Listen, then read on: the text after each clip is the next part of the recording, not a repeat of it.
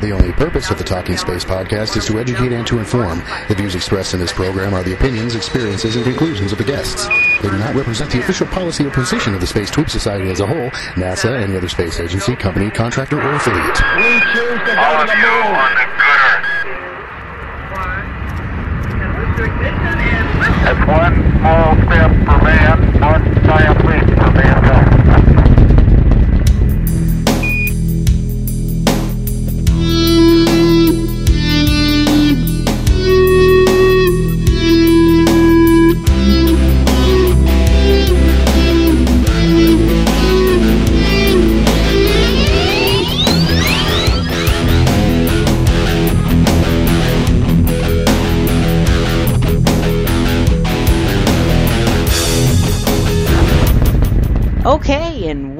once again, everybody, to the Talking Space podcast. I am Sawyer Rosenstein, and joining me are Gene Mikulka. Welcome, Gene. Uh, thank you, Sawyer. Good evening. Good evening, and good evening to you as well, Gina Herlihy. Good evening, Sawyer. And good evening to you as well, Mark Ratterman. From windy North Florida, howdy doody. From rainy New Jersey, doing goody, thank you. Yeah, we sent it your way, so enjoy. Thanks, we are very appreciative. We are, Mark. We are. Oh, boy. Anyway, whether we're talking about weather or space, I'm sorry, I had to do that. So let's get to talking about space. Today's episode is pretty much the good, the bad, and the ugly because of the topics that we are about to talk of today. So let's start off right away with the good because I feel in a good mood today. And the first is that there is an airport down in Florida called Cecil Field, which just recently got its rights from the FAA, the Federal Aviation Administration, to officially become a spaceport. So now what they're saying is Cecil Field will be able to support both horizontal launches by reusable vehicles and other things that would take off like planes and basically launch suborbital flights over the Atlantic Ocean. So, how much action do you think they're actually going to get over there? Because I know already that uh, Virgin Galactic has their site pre-built over in New Mexico.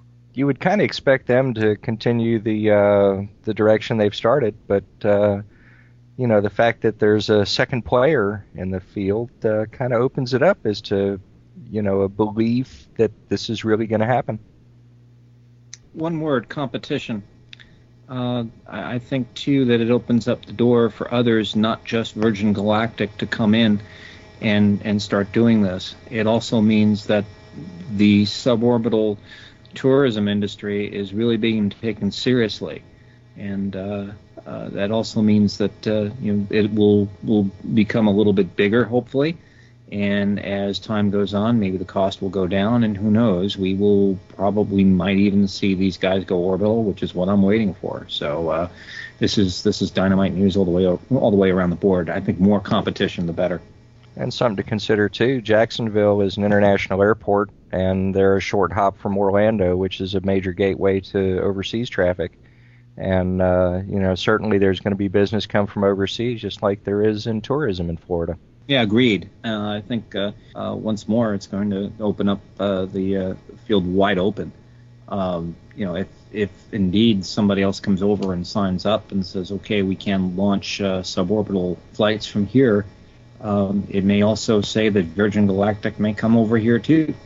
But it also may may say that there will be other players in this industry as well, and these other players may come to Cecil Field, Field and and and also have their operations there, um, which also means that if if you take a look at uh, uh, the you know as Mark you said, you take a look at or- Orlando, you're going to have people from all over the, the world coming from there because everybody is coming going over to, to Disney World and what have you, but also they will be going to Cecil Field to, to have their suborbital orbital flights. So you know I, I don't know if there's a international airport in New Mexico or not, but I think that means Florida's going to get some more business. you know they're not far from the Cape and from the Cape Canaveral Air Force Station, which you know controls that uh, that launch area, and so you know they're close to the people that are used to doing that kind of business for clearing uh, you know high performance, high altitude traffic, and um, just if anybody, uh, for instance, CM Floyd, if he happens to be listening to this uh, and wants to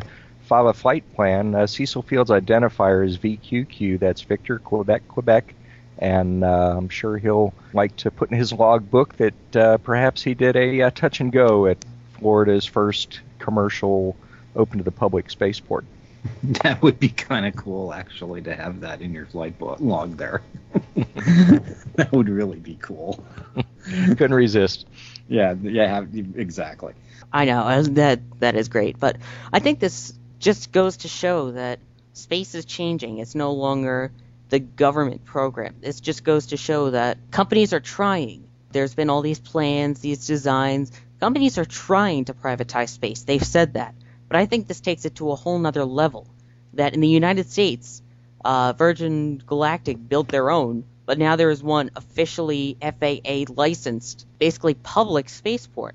And so I just think it goes to show that as the space shuttle program is ending, that space now has the opportunity to become way more privatized and to become something that's more common, almost like air travel in a way. Yeah, but I think we're we're we're far from that point. In all honesty. Oh, I agree with you Um, completely on that.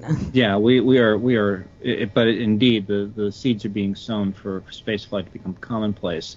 It's, it's got to start somewhere, um, and indeed, I think uh, it's a good idea to have uh, the private companies start getting into the game and, and doing some things that uh, they can do. Uh, you know, like again, SpaceX with Falcon 9 and uh, and the Dragon. I think that's a grand idea to go ahead and and, and pursue. Uh, but I still say that government um, is very good at uh, doing the large things like like ex, you know long-term exploration, and uh, I don't think um, the private um, end of things is going to do long-term exploration. Uh, quite frankly, there's no money in it, right? Exactly, you know, there's the promise of something they could exploit, but um, there is no solid money in in that. I mean, nobody does research for research's sake anymore, and except for the government, uh, they, they that's that's their role. Um, so you know, again, uh, there's got to be both going on at the same time. Both have to be either partners or um, both programs have to have to continue on on their their steady the steady state. So. As somebody said, I'm reading an article here on FloridaToday.com. Uh, there's one person that made a comment underneath it, and I love how they said it. This is great. Great for innovation, careers, jobs, economy, vacation, something new to do, and there will be history in the making, quote unquote.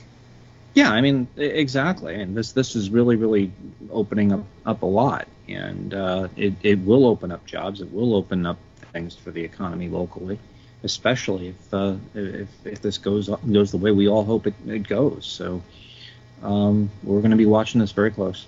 Alrighty then. So, if we have no more comments here, I think we can move along to one more good while we're here. And that is that there was recently a meeting of the Aerospace Safety Advisory Panel. They released their annual report, and they made some very interesting comments in it of what they believe the future should be.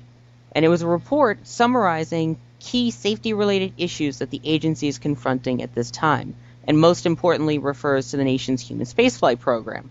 Now, some of their main safety findings included no manufacturer of commercial orbital transportation services is qualified for human rating requirements. And two other things that were shocking was that basically they said that abandoning Constellation as it is is unwise and probably not cost effective, and that extending the shuttle program beyond the current manifest would be ill advised. Now, I must say that uh, there was a very interesting comment from NASA Administrator Charles Bolden, and what he said was, quote, American citizens can handle difficult issues, so NASA should quit treating them as if they are children who do not understand, instead bringing them in as partners. And all I can say to his comment there is, wow, finally, thank you. Uh, yeah, if if if if uh, Charlie Bolden's able to pull that off, I think it's going to put NASA in a far better light than it is now. I think part of the the problem that NASA has currently is that the American people think it's something distant, that it doesn't belong to them, that they're not part of it, and it's the exact opposite. Uh, the space pro- program belongs to everybody in this nation. They fund it, and they really, really m- need to, you know, be felt. You know, they really need to be made to feel like they're partners in this, and not just sort of distant investors that are just detached from this whole thing. And if if uh, Charles Bolden's able to pull that off and make the American people feel as though that you know NASA belongs to them, that is going to be you know a real critical turning point. And I think you're going to see support for the space agency start you know start improving. I don't think Charlie Bolden's the only one that gets it. As another example, and maybe he's not out there in the public enough, is Neil Armstrong, who will never use himself or the first person when he talks about Apollo 11. He never says I, he never says me. He talks about 400,000 people that put the Apollo program together. And, you know, talk about a partnership with the American people. Apollo certainly was. Maybe the space shuttle program wasn't like that, but to get back to the moon, we're going to need an army of 400,000 people to make all the widgets for every single part. We're going to need to do that. And you know, like maybe that's the PR that needs to come out of NASA, the jobs. You know, we're in a recession. This this could help turn this around. I mean, there's a lot of value there, and I think a lot of Americans may see that. Certainly, middle-aged ones that remember going to the moon in the '60s, or those of us who were about four or five years old, huddled around their television at like 10:30 when they should have been sleeping. But uh, uh, yeah, Gina, I, I agree with you wholeheartedly on on uh, on uh, Mr. Armstrong there. You never hear him say I or me or anything like that. And that that's kind of refreshing. Um, you you always see somebody trying to take credit for stuff, but he, he he always thought along the lines that this was a team, and he just felt he was just you know the tip of the spear and just lucky enough to have drawn the card he drew. Um, to talk about a couple of the other points, however, that the, that the report made. Um, I, I thought it was very interesting that it, it basically said to, to, quoting it to to abandon the program of record as a baseline for an alternative without demonstrated capability or proven superiority is unwise and probably not cost effective. Close quote. Um, I think they're saying, look, there there are no alternatives in the pipeline right now, and um, if we go down this path without those alternatives sitting in the pipeline, you know, it, it, it's just going to go ahead and exacerbate the situation. We're not going to we're going to be on the ground longer than the projected seven years if we go ahead and deviate from the path that we're on now.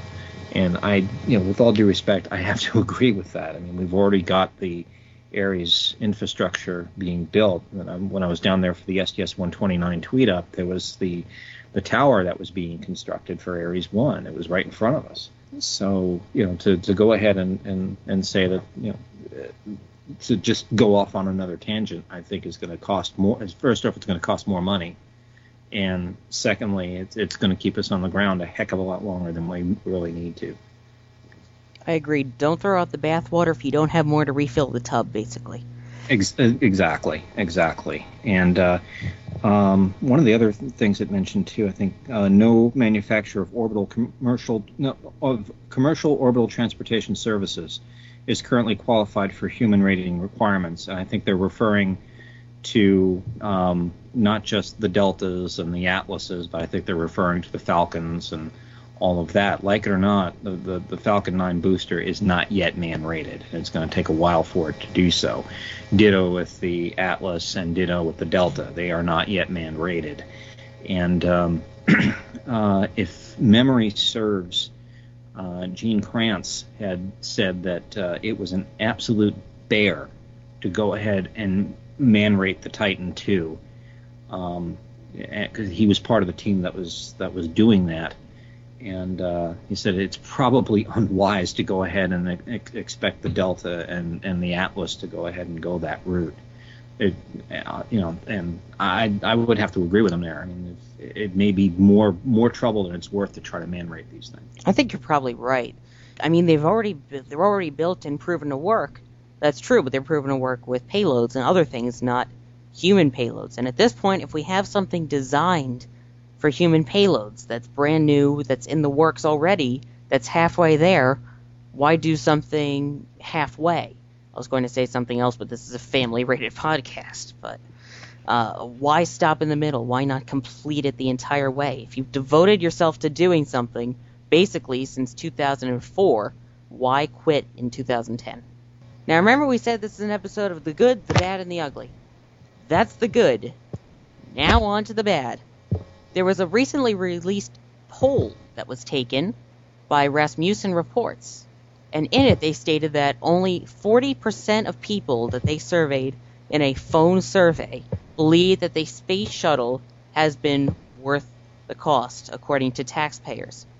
As many as 36% disagree and say the program has not been worth the expense, and 24% state they are not sure.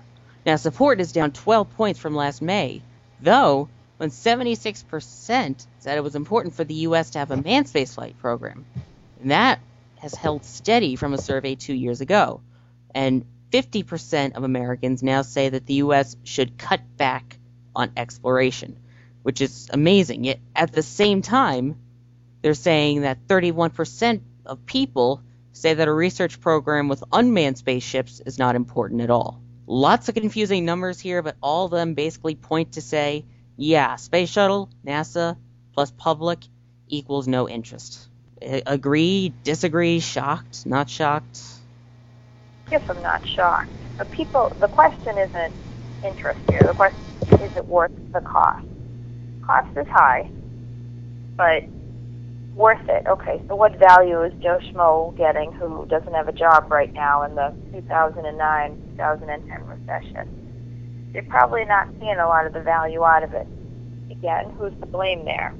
I don't know. Is it the media? Is it NASA for not screaming from the rooftops about all of their accomplishments? Or maybe that is where people don't care. If that information's out there, maybe people just sort of tune out. But, you know, I, I think right now in this economy, it's really hard to find value in things that don't impact how you're going to pay your bill every month, you know, for your home or feed your family. I guess I'm not surprised at this time that this would be poll findings for a question like that. I don't know. I think there's a bunch of people running around Cape Canaveral, about maybe you know seven thousand of them that are running around Cape Canaveral that are that are thinking, "Gee, how am I going to feed my family?" Um, not just over at Cape Canaveral, but I think there's there's folks over in, in uh, uh, uh, Texas area, over in the Clear Lake area, thinking the same thing. Uh, how am I going to go ahead and feed my family? Um, so it it kind of goes hand in hand with that. I mean, this it, basically we haven't spent a dime in space. That's the bottom line. It's all spent down here in in jobs, in technologies, in um, in sciences. Um, I mean, NASA's always had a hard time trying to toot its own horn, and I can't figure out as to why.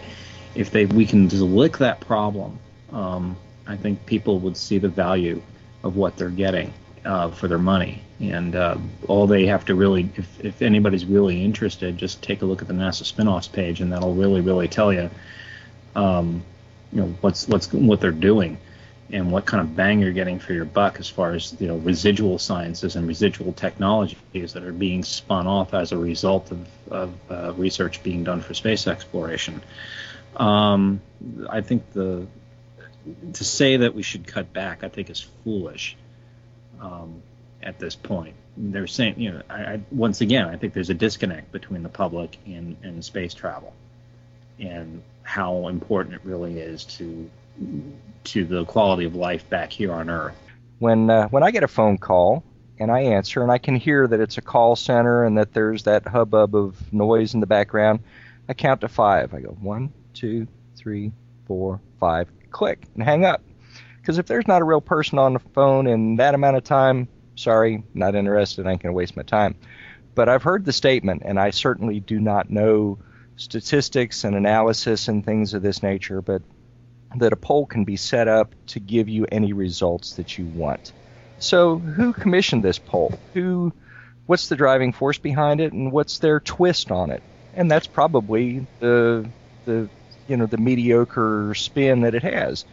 I think you could easily take and make a poll that would cast NASA in a positive light and give you know the administration and uh, and and the industry, you know, a little ammunition. Yeah, I I agree with you, Mark. I mean, I, I, from what I remember, again from my old my old poli sci days, uh, you can construct a poll to give you exactly the result you want to get.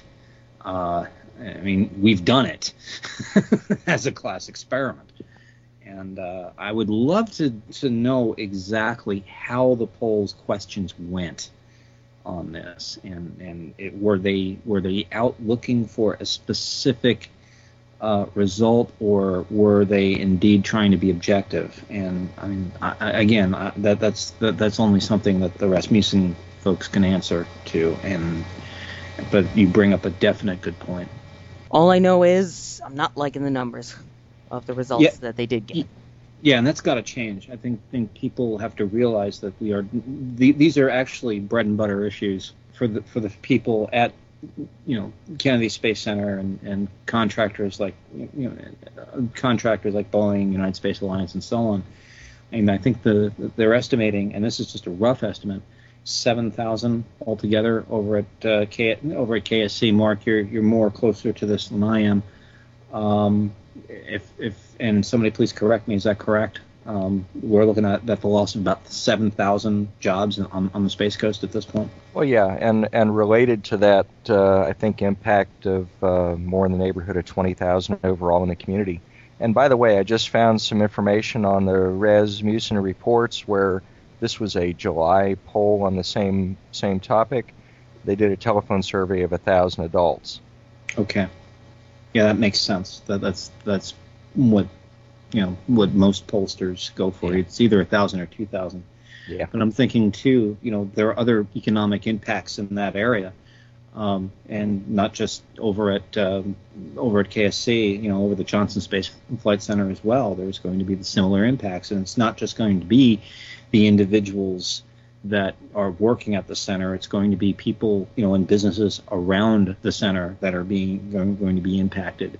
You're going to have delicatessens, you know, out of it because there just aren't. They're just not going to have the clientele they had. Um, you know, little eateries and things like that. There's going to be a major league input impact there because again, there are not the employees coming over for lunch or, or coming over there for dinner. Um, so you know, again, these are these are issues you've got to look at when it comes to stuff like that. So I, I think we're being extraordinarily short-sighted as far as um, as far as the, the long-range impact of all of this. So, what do you guys think? Do you like these poll results? You disagree with them? What's your opinion on it? We want to hear your take. You can send it to us. There are a couple of ways. Send it to our email address, talkingspaceonline at gmail.com. Send it to our Twitter account, twitter.com slash talkingspace. Or post it on our brand new Facebook page, which you can look us up as Talking Space. Let's have some more bad news. Sawyer, what you got? All right, now, unfortunately, Mark, here comes the more bad news that you asked for. Yeah, this is this is more of an ugly incident than bad. Um, I, I forgot to mention, by the way, this is not bad. This is the ugly part. And that includes something that was printed by Popular Science, CNN, UK's Daily Telegraph, Sky News, Florida Today, Space Ref, and the Associated Press, which the Associated Press's article was reprinted by 290 other newspapers and websites. So this is obviously bad news if you have over 290 newspapers and websites looking at this. And that was that inside the Orbiter Processing Facility, hangar number 3, OPF 3, which houses OV 103, better known as the Space Shuttle Discovery, outside one of its bathrooms, a small bag was discovered. Inside that small bag was discovered to be cocaine. So, inside the housing of Space Shuttle Discovery, outside one of the bathrooms, was a bag of cocaine.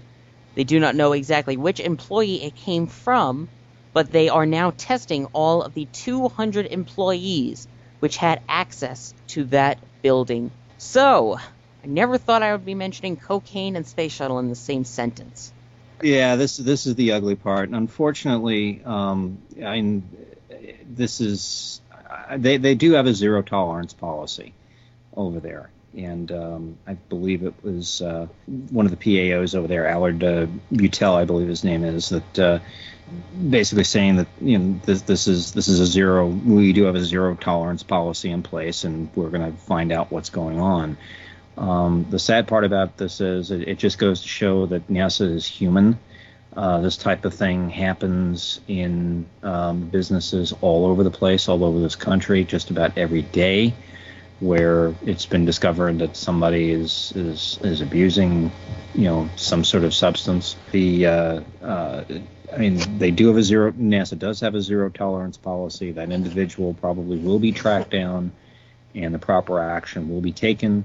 And uh, it forces the question: What should be done with this individual once once he or she is is isolated? And admittedly, um, I believe it was uh, the uh, the center director, uh, former astronaut Bob Cabana, indicated that saying this is a rare and isolated incident. I'm disappointed it happened, but it should not detract us from the outstanding work that's being done by a dedicated team on, on a daily basis. Close quote. Um, he's absolutely correct. One bad apple should not spoil the whole bunch. Um, um, should that bird now be isolated and systems checked to make sure that uh, that uh, she's operational and uh, and things are, are, are running, and also should it um, should we go ahead and do other things within the OPF itself? Um, it, it's kind of scary too. I mean, if, if you can sneak in cocaine, what else can you sneak in? You know, so. Right. Although according to the article printed by the Associated Press, uh, Allard Beutel, who you were mentioning, he stated that there was uh, no problem with discovery or quote unquote, nor is there any indication that any employees were under the influence while working in the facility. So basically, it doesn't seem like there was any effect at all on Discovery, and they figure they'll be able to discover uh, who exactly it was before Discovery's March mission, and if there were any irregularities because of it. it but this begs the question too: what should be done with the individual once they're they're uh, identified? Again, he said they're being handed over to federal prosecutors, which I think it's the way to go because if you could take a small bag of cocaine, a little plastic bag full of it, uh, right near a three billion dollar machine, I definitely say that's more than just a little uh, misdemeanor charge. Well, isn't possession of a narcotic a felony? Depending So- on the amount, if it's a small enough I mean, amount, it could be a know what it is? misdemeanor. Do we know how much? Yeah, that's just it. I have no idea how of how much was was discovered was was in the bag initially. I have Oh, no idea how just large the bag was. One small bag is all I can tell. Here's here's a comment. This was in the Orlando Sentinel's uh, blog, The Right Stuff. Uh, spokesman says the amount discovered was small. I understand it was residue.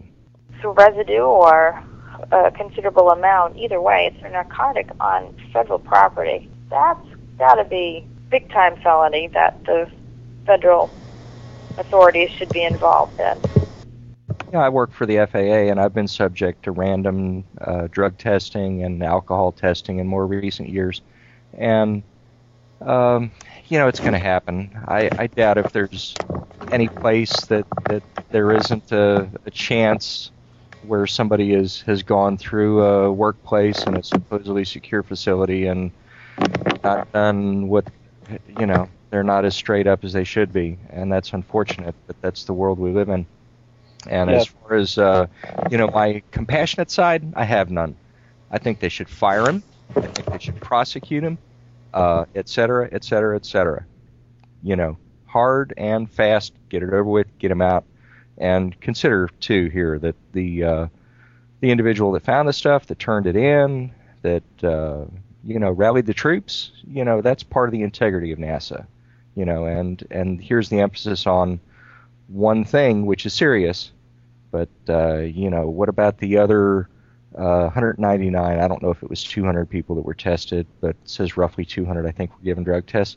You know, what about the uh, uh, 200 minus one? And of course, here's something else I wonder: How good is security at these facilities? Uh, you know, if you have to use a card to get in, is there any tailgating? Is there anybody going through holds door for somebody that's got their hands full? Is there any of that that goes on to where they may not have uh, you know, the person in the security system at that time to be able to give them that lead. So, yeah, I hope they catch the individual, and I hope it's over with quick. But who knows? Sounds like to me there's going to be a lot of pain involved. Um, but uh, Mark, as much as you know, the, the compassionate side's trying to come out, um, I have to agree with you there. The individual that did this should be should be uh, uh, released from duty and uh, thrown into a compulsory treatment type thing. But uh, yeah, get get rid of the bad apple, get them out of there as quickly as possible, and let the 199 dazzling individuals that take care of these machines every day continue on with their work. You know, it's upsetting because obviously you can imagine the worst case scenario with somebody under the influence adjusting a part of the spacecraft that, you know, could cause a fail during flight. I mean, that's obviously the worst case scenario. But again, in, in the year and the world we live in, what's more upsetting is that, you know, let's not make NASA the butt of late night talk show jokes. I mean, come on. I mean, we should have more pride in our space program than that. I mean, a couple of years ago, there was a report that astronauts were drunk when they were going, um, you know, right before launch. I mean, you know, NASA has conclusively discovered that that was sort of hearsay and anecdotal, and they did a big investigation and nothing came of it. But boy, you know, a lot of people had a lot of fun with that in the meantime at the expense of NASA and a lot of other people that worked damn hard to do their jobs in an excellent way. And that's just unfair. Unfortunately, Gina, it started already. Um, I mean, I was at the Kentucky airport coming home from a from a business trip, and already it was it was beginning. I mean, the weather the weather guy over there was was was doing his little little shtick on that, and you know, I, I fired a tweet about it. I found it disgusting, quite frankly. I mean, you know, uh, don't don't don't take a horrible situation and make it worse. Um, and that's what this individual is doing. And you know, have a little bit more, essentially, have a little bit more pride in the program. I'm sure if somebody at that radio station or television station, I'm sorry, had uh, if, if the shoe was on the other foot, I'm sure it would there would be a lot more discretion involved. That's what I mean. I mean, in some ways, that's the crime here. You know, now NASA looks like a big joke. Oh, great, everybody goes to work high and works on the space shuttle. I mean, that's just what that's truly what's unfortunate. All right, just as a note, uh, we are not high as we do this podcast either, and no cocaine residue can be found on our downloads. Just putting that out there. Oh, you were bad. I'm sorry, I had to. You I'm just so as bad as the media, I know. bad. So that's it for our good, the bad, and the ugly. Now, here's something that we're going to be able to do for the first time because of you guys. We actually had some of you send us some comments, and we are going to get to answer your comments and questions. The first one is last week we asked you, after we finished talking about the program, do you think that the Space Shuttle program will be able to finish all of its launches by December of 2010? And we had a response from somebody on Twitter by the Twitter name of Racshot653. And they said, I don't think they'll launch all flights before December. But they ask a question here Does it matter if it reduces the gap between the shuttle and constellation program? So I would definitely say we answer Racshot653 question. Does it matter any about the gap that may be there between shuttle and constellation? Well, the gap matters for sure, but does it matter if if the shuttle program gets carried over to 20, in 2011 if if we don't finish our job in 2010? The answer is probably not. I don't think it matters all that much um, if if we don't close the program within 2010. Uh, it just simply means that we're being careful and we're, we're being cautious as we should be when it comes to spaceflight, and we are making sure that our assets are in good shape. We're making sure that our people are, are, are in good shape, and we're, we're moving forward. Um, but to, um, I, I guess that's that's really what I'm what I'm trying to say. I just don't think it matters if if we don't end the program in 2010.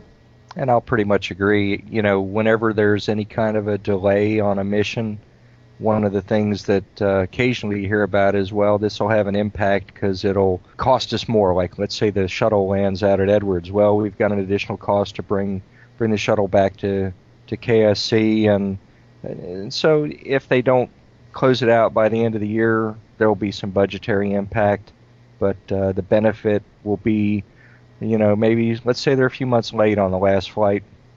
That may be a few months where up on the uh, ISS they'll discover something that hey we could really use another spare whatchamacallit can you send us one and they'll have that uh, last flight to, to carry up whatever asset they need. So it's it's got its upside, it's got its downside. It's going to cost money, I would guess, but Yeah, it's all good. Yeah, it's just the cost of doing business, Mark. Plain and simple. Um, Right. but, if you take uh, the time to do something, do it right, even if that means extending it into 2011 and either extending or shortening the gap between the two programs. Yeah, in a way, I can understand what what uh, what Rexshot is saying. Um, that just simply means that there's going to be one less year in the gap. So, in in essence, if it you know sort of bubbles over to if the program sort of bubbles over to 2011, that will be one less year. You know, we're not flying. So, uh, you know, hopefully the gap will only last about seven years. But um, I'm I'm cautiously optimistic on that number. All right. So once again, thank you, Racshot653, for that comment. And if you want to send it to us on Twitter, you can. Remember our Twitter name. You can go find us at twitter.com slash talking space. Now we also have a second comment which was sent to us at our email address, talkingspaceonline at gmail.com. You can send it there either as a text message or an MP3 as was sent to us. And here is the message that we received.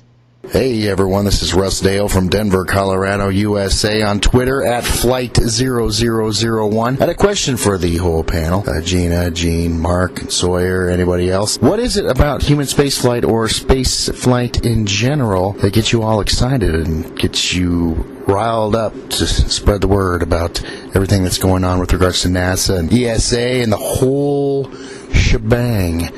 Thanks a lot. Keep up the good work, guys. All right, so you heard him. What gets and keeps you interested in space, ESA, and the whole shebang? Let's Hmm. go around and get everybody's opinion on it.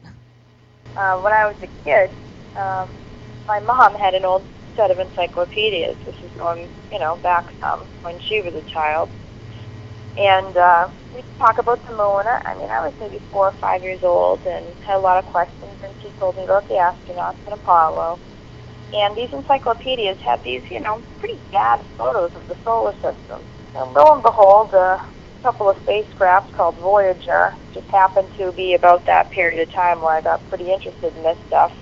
He's starting to send um, photos back from the gas giant planets in our solar system, and those up close and amazing photos of Jupiter and Saturn that I saw. Wow, I had never. I, it was just the most amazing, fascinating, mysterious, beautiful thing I had ever seen. And from then on, I had just been hooked on astronomy. And who are those that dared to leave Earth and head to other worlds? And from a child, it's just never waned. And um, you know, it still is what where a lot of my passion lies today. Gene, what do you think? What got you interested and keeps you interested in space? I guess the whole fascination started when I was about five years old on a rather rainy uh, evening on uh, in 1969. Um, I was permitted to stay up beyond my bedtime and uh, watch these little ghostly figures bouncing on, on the lunar surface. And it hit me right there. These people were not on the planet. They were on the moon. That disk I saw up in the night sky, they were up there. I mean, that's an awesome thought for a five-year-old. That that thought alone just kind of sort of filled me with, with, with some sort of awe and wonder, I guess, as much as a five-year-old can can be. And from that moment forward, I thought, you know, gee, what makes these people so special that they could do that? How come I can't? And uh, uh, well, along the line, I realized why I, I, I can't. I'm just not that good at, at certain certain things. But uh, what keeps me engaged is, again, as Gina had, had alluded to, we're, we're we're doing things up there that nobody's ever done before. That's kind of exciting. We're going places. We're seeing things that no human being has ever seen before. That is, you know, and and that is just completely, totally cool and it's sort of being a part of something that's sort of bigger than you are. And if I can just make a tiny contribution to that or just be a tiny part of that, I mean, good God, what an honor that what an honor that is. Mark? Oh, this is easy. Um, you know what? Uh, what interests me? really, it's a matter of you know, there's a lot of things that have interested me from childhood up, but the thing that always takes center stage, always takes the top billing, is anything to do with space. It, it's just that way. I mean, I can appreciate a a variety of other things. There's a lot of things that I would love to to do and spend time with, but top billing would be uh, to to see a launch, to to see those things, to uh, learn learn about space, to learn about the technology of it all, even to uh, look at pictures. Some of the things we've seen from uh, Flying Jenny and others in the Space Tweep Society, where where they give you some pictures that you know us here in other parts of the country and outside of uh, the NASA world don't get to see. That's that's it. That's the that's the tip of the top for me. All right, and Sawyer, what about you? Wait, Yeah, that's Sawyer, me. tell us. Yeah, Yeah, tell us, me. tell us. we want to hear. We want to hear. Uh, well, for me, I think it's it started when I was little with uh, little things like getting as birthday gifts little make your own model of the solar system and little glow in the dark stars that used to stick in your room and silly little things like that. But it really kicked in for me big time was after the accident that happened to me back in 2006 uh, when it came time for summer of 2007. I needed a summer camp to go to and someone in my family, either my mother or my grandmother, suggested uh, the Challenger Center that's nearby, the Lower Hudson Valley Challenger Center. And I'm like, yeah, yeah, kinda, maybe. Like, give it a try. I'm like, okay, I will. So I gave it a try. I had the best time. I came back another week, even though I was going on vacation the week after that. Like, I'll go for half a week. Just let me go. And so I went, and I was on the age cutoff. So I was basically, after I hit that age cutoff, like, what can I do now? I want to stay involved with this place. And so I decided to volunteer there, and in February of 2008, I officially became an employee of the Lower Hudson Valley Challenger Center. And just going to somewhere like that, something that gets you thinking about space in general, it, it just made me go, wow, this is out there? There are still shuttles launching? There's still all this amazing stuff happening out there?